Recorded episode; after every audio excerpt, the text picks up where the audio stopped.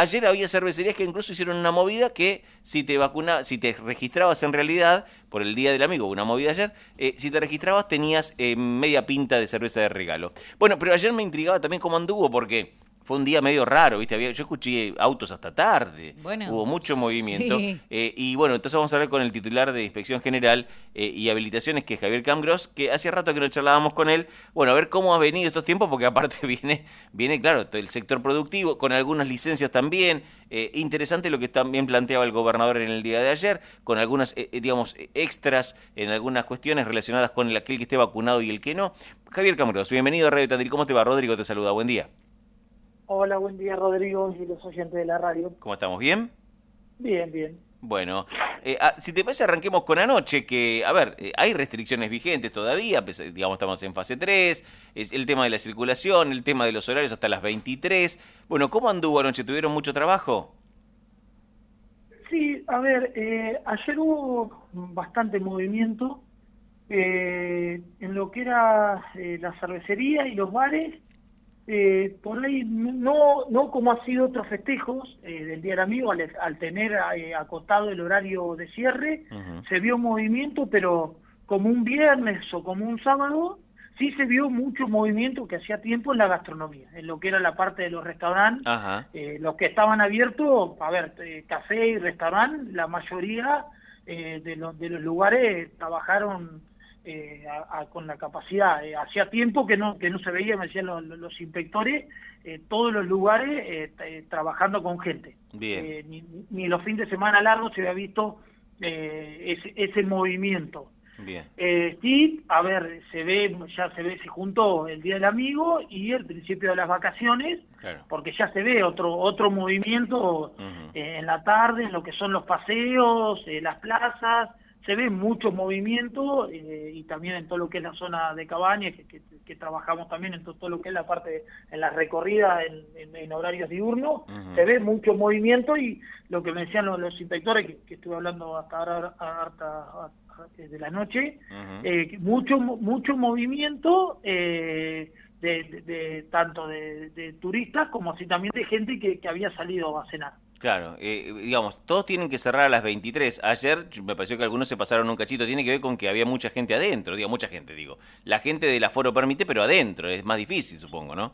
Sí, a ver, se permite, eh, a ver, las la, 23 que cierran la puerta y, como la restricción es hasta las 24 para circular, es ahora para que la gente se vayan retirando de, de los establecimientos.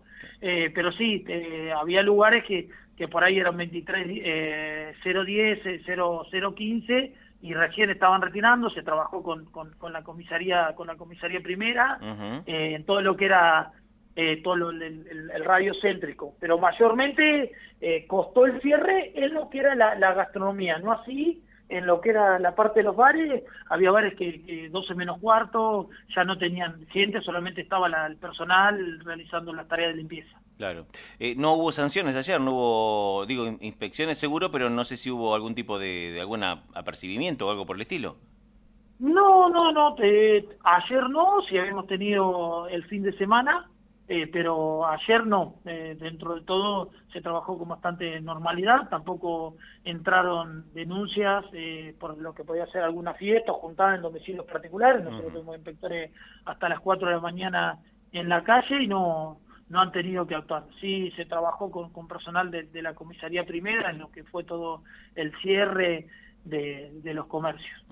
Eh, quería consultar qué opinión te merece esta postura y este anuncio por parte del gobernador de la provincia de Buenos Aires, que en realidad viene en línea con algo que ya se viene planteando a nivel mundial. Esto de, bueno, viendo que hay vacunas, viendo que cambió el panorama de lo que fue la primera tanda de pandemia, ahora que estamos en la segunda y en algunos países en la tercera y cuarta, eh, que en realidad viendo que hay vacunas se viene inoculando bien y esto genera protección, desde lo sanitario me refiero, que cambien las restricciones, digo porque a vos te va a tocar controlarlas, por eso te pregunto, eh, que cambien las restricciones y se conviertan en restricciones para el no vacunado y en beneficio para el vacunado. Eh, nada, me interesaba tener tu postura, Javier, desde el rol que te toca y por ahí, si te parece justo y justo, bueno, nada, tu visión al respecto. No, a ver, es algo que, se viene trabajando, a ver, en Europa ya ya en la primera en la primera ola ya lo venían haciendo, que, que se permita por medio de las aplicaciones o el carnet que, que van teniendo, que se hacían las personas eh, que puedan que puedan estar. Hay que ver después, bueno, al momento al momento de realizar el control cómo va a ser eh, por parte por parte de, primero de, los dueños de los comercios eh, y, por parte nuestra, por parte de los inspectores. Aquel que tiene las dos vacunas es fácil porque mayormente después de los 15, 20 días tenés el carnet. El carnet Pero bueno, eh, después de la primera la primer vacuna hay que entrar a la aplicación y hay que buscar el turno. Bueno, yo tuve la posibilidad de darme la primera vacuna eh, y, entrando tenés que entrar a la aplicación, buscar el turno y te dice que, que ya tenés la primera dosis. Claro. pero bueno, o andar, con el parece... o andar con el cartoncito. O andar con el cartoncito, sí, pero bueno, andar con el cartoncito me parece que va a ser medio difícil. Es complicado, sí, sí, sí. Aparte no es muy cómodo que digamos. No, eh, una foto... claro, con la aplicación. Sí, sí, la aplicación, una foto, una foto del cartón, eh, bueno, se verá.